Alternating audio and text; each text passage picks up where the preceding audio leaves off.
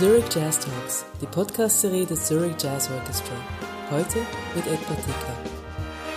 Der musikalische Leiter des ZEDO spricht über Duke Ellington, Wegbereiter, Pionier und Inspiration und noch vieles mehr. Das Interview führt Susanne Loake, für den Podcast zuständig ist Pablo Facinetto, die Leitung hat Bettina Ullmann. Ed, ganz kurz, wenn das überhaupt möglich ist, was bedeutet dir Duke Ellington? Ja, äh, für mich ist Duke Ellington einfach eine große Inspiration. Ähm, natürlich, wir wissen, der ist Bandleader gewesen, Big Bandleiter natürlich. Der hat sein Duke Ellington Jazz Orchester knapp 50 Jahre lang am Leben gehalten. Ne? Ähm, und ähm, das sowieso einfach eine Meisterleistung.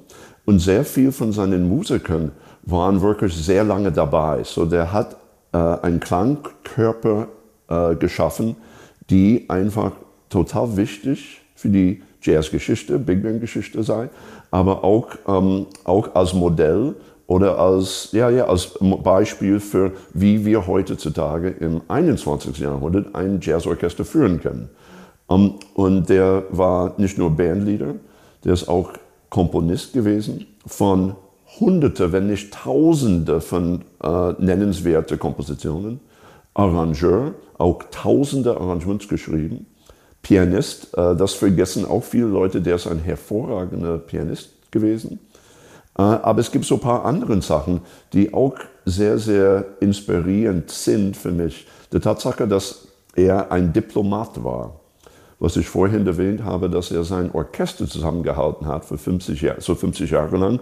Der war ein Diplomat ähm, mit Jazzmusikern, Musikerinnen. Der hat ähm, wirklich die Leute zusammengehalten, was nicht immer einfach ist, weil wie wir wissen, Jazzmusiker, Jazzmusikerinnen, Künstler Künstlerinnen, das sind wirklich teilweise schwierige Persönlichkeiten. So alleine, dass er so ein Diplomat auf diese, diesen Ebenen war, aber auch ein Diplomat, in denen er Jazzmusik, afroamerikanischen Kultur weltweit vertreten hat. Auch wichtig. Und auch ein sehr wichtiger Punkt, was ich von Duke Ellington äh, mitgenommen habe, mitnehme, äh, seine Funktion als Collaborator. Jemand, der äh, aus verschiedenen Einflüssen durch Beiträge oder Inputs von seinen Musikern irgendwas Wunderbares geschaffen hat was eigentlich viel größer ist als, als die einzelnen Teile. Um, ähm, das finde ich auch total wichtig. Und das ist auch wichtig mitzunehmen als Big Band Leader im 21. Jahrhundert. Auf die Musiker, auf die Musikerinnen zu hören, diesen Input zu nehmen. Aber als Kollektiv ähm, sind wir einfach stärker. Und das ist für Big Band Musik extrem wichtig. Ich finde es sehr schön, wie du jetzt die Inspiration genommen hast, die man ja sehr oft metaphorisch verwendet und uns ganz konkret erklärt hast, was du als Orchesterleiter quasi mitnehmen kannst von ihm. Gibt es eine Eigenschaft, die du Ellington hatte, die du ihm gerne stibitzen würdest, wenn du könntest, die dir vielleicht fehlt? Ja, um, ich würde mehr arbeiten. Duke Ellington, der, der, war wirklich ein, wenn, wenn wir über Work-Life-Balance reden, aber da, da, gab es in seiner Welt eigentlich nur die Musik. Um, und es gibt zahlreiche Geschichten, wie er einfach mehr oder weniger mehr als 20 Stunden am Tag gearbeitet hat, über 50 Jahre. Man sieht das auch an, an, an seinen Schaffens, an diesem Output. Und manchmal äh, denke ich, ich könnte äh, ein bisschen mehr produzieren. Und da, äh, ja, da, da bin ich ein bisschen neidisch. Und ich habe noch keinen Weg gefunden, äh, Ellington äh, nachzukommen in diesem Bereich. Aber ich, äh, trotzdem äh, versuche ich weiterhin noch mehr zu arbeiten oder, oder vielleicht effizienter oder besser zu arbeiten. Ähm, weil das ist einfach, wenn, wenn, man, wenn man anschaut, was er einfach an einer Messe von Supermusik kreiert hat, äh, ja, denke ich, das ist auch eine Inspiration. Ja, und das, das treibt mich nach vorne. Nach vorne, hoffentlich. Die ganz unterschiedlichen Arten von Musik, die sind auch eine Herausforderung, wenn man ein Programm für eine Big Band zusammenstellt, stelle ich mir vor. Ihr habt euch für die Suiten entschieden. Weshalb das? Ähm, es gibt für die, für die Ellington-Fans, äh, es gibt eigentlich zwei goldene Epochen von Ellingtons Orchester. Die 30er Jahren, mehr oder weniger, von ungefähr 1927 bis 42, aber ungefähr in den 30er Jahren, als sein Orchester wirklich zum ersten Mal weltberühmt wurde, musikalisch auf einen höchsten, sehr höchsten e, oder auf die höchsten Ebene gearbeitet hat ähm, und wo er seine frühen Meisterwerke geschrieben hat.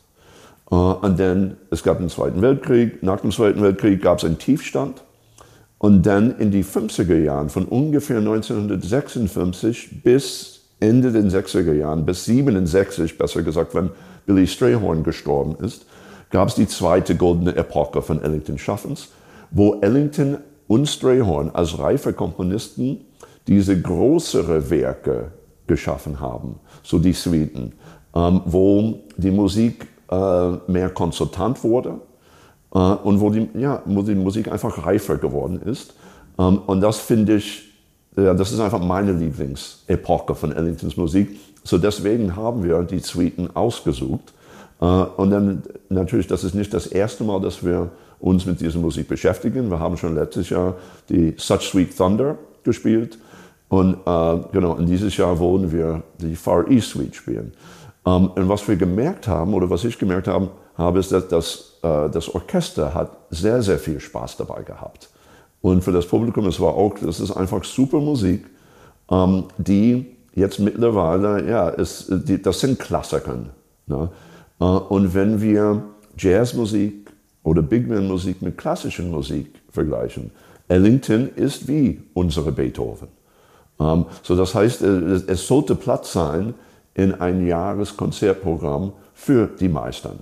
Und ja, dass wir, äh, dass es mit Ellington beim Orchester so gut geklappt hat, so gut beim Publikum angekommen ist, dann haben wir entschieden, diese Ellington-Schwerpunkt ein bisschen weiterzuführen. Was heißt das für die Besetzung der Big Band? Ähm, Ellingtons Orchester hat mehr oder weniger eine Standard Big Band Besetzung, aber doch mit so ein paar Kleinigkeiten. Wenn man Duke Ellingtons Orchester mit Count Basies Orchester vergleicht, die beiden Klangästhetiken ähm, bei äh, Count Basies Orchester, Rhythmusgitarre von Freddie Green spielt eine zentrale Rolle. Ne? Äh, Ellingtons Orchester ab 1930 circa hat keine Gitarre. Und Ellington selber hat relativ viel dirigiert. So das heißt, sehr oft Ellingtons Musik ähm, ist befreit von einer Schicht an Rhythmusgruppenbegleitung. Das macht die Musik sehr, sehr klar. Aber das ist auch eine Herausforderung für die einzelnen Bläser, weil plötzlich äh, es, es gibt nirgends, wo man sich verstecken kann. So diese Klarheit, diese konzertante Musik ähm, das ist eine Herausforderung für die Musiker, aber diese Klarheit ist auch, was ich sehr gerne äh, schätze äh, von Ellingtons Musik. Und, und, ja, es ist einfach, gehört zu dieser Klang, äh, Klangvorstellung von Ellingtons Musik. Ähm, es sind Kleinigkeiten, die wahrscheinlich nur wirklich Big Band Nerds interessieren, aber zum Beispiel Ellingtons Posaunensatz hat nur drei Posaunen statt bei äh, bei Basie und anderen Big Bands, wo normalerweise vier bis fünf Posaunen dabei sind. Dieser etwas schlankere Posaunensatzklang ist sehr ausschlaggebend für Ellingtons Klangästhetik. In der Tatsache, dass die Harmonien, was Ellington denn schreiben könnte für seinen Posaunen, sind auf drei Klängen reduziert. Statt die üblichen vier Klänge, was auch eigentlich ein Teil von der normale Jazz-harmonische Sprache ist. So dass es auch plötzlich einfach Posaunsatz klingt ganz anders.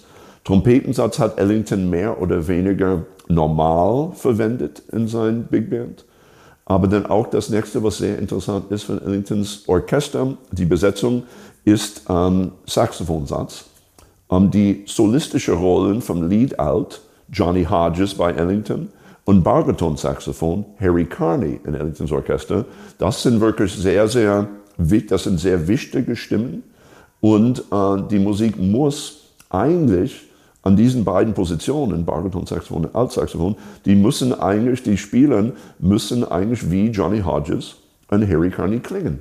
Weil sonst funktioniert die Musik nicht. So, das sind für, für einzelne Leute wirklich Her Herausforderungen.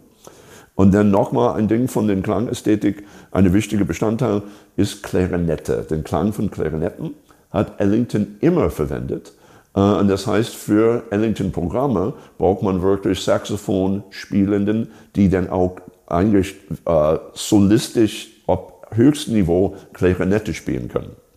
Ähm, und das ist auch, was wir, wo wir äh, das ZJO-Besetzung oder unsere Besetzung, die ZJO-Besetzung erweitern mit einem extra Klarinettist.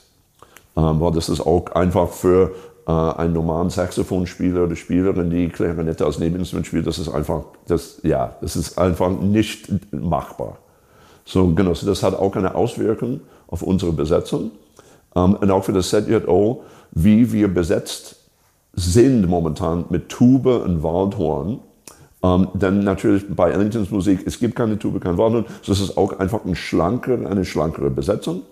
Und das führt zu einem schlankeren Klang. So es ist auch sehr, sehr interessant, weil wir müssen da, da wirklich umdenken. So, ja, das ein bisschen zu, ja, diese Besetzung sind, ist auch, nochmal, das sind, das sind Kleinigkeiten, die wahrscheinlich für einen normalen Zuhörer oder Zuhörerin uninteressant sind, aber doch ausschlaggebend.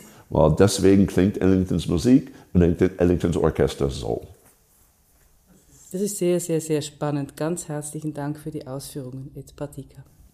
Danke.